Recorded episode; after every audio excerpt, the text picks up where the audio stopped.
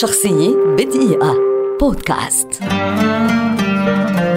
آنا كورنيكوفا لاعبة كرة مضرب وعارضة أزياء روسية شهيرة ولدت عام 1981 في موسكو وتعد واحدة من أبرز وجوه رياضة التنس في العصر الحديث. ليس بسبب إنجازاتها غير المسبوقة بل بفضل مسيرتها المهنية كعارضة والإعلام المحيط بحياتها الشخصية. بدأت كورنيكوفا ممارسة التنس في سن صغيرة وأصبحت بطلة العالم لفئة شباب عام 1995 في سن الرابع عشر. وفي السنة نفسها شاركت مع المنتخب الروسي في كأس فيد لتنطلق مسيرتها الاحترافية عام 1997 وفي سن السابع عشر شاركت كورنيكوفا في بطولة ويمبلدون فقدمت مستوى جيد في عمر صغير أوصلها إلى نصف النهائي الذي خسرته أمام السويسرية المصنفة أولى آنذاك بطلة تلك النسخة مارتينا هينجز وبذلك استطاعت الشقراء الروسية حجز مقعد لها بين العشر الأوائل. وفي السنوات اللاحقة حققت اللاعبة انتصارات كبيرة على لاعبات أمثال ستيفي جراف وليندسي دافنبورت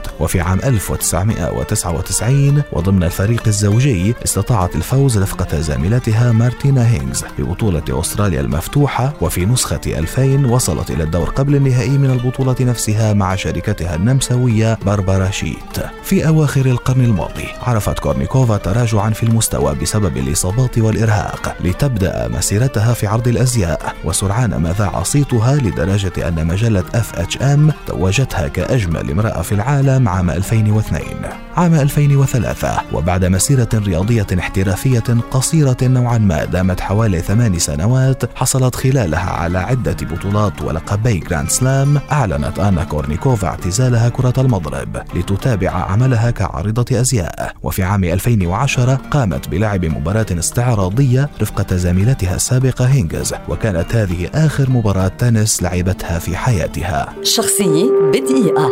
بودكاست.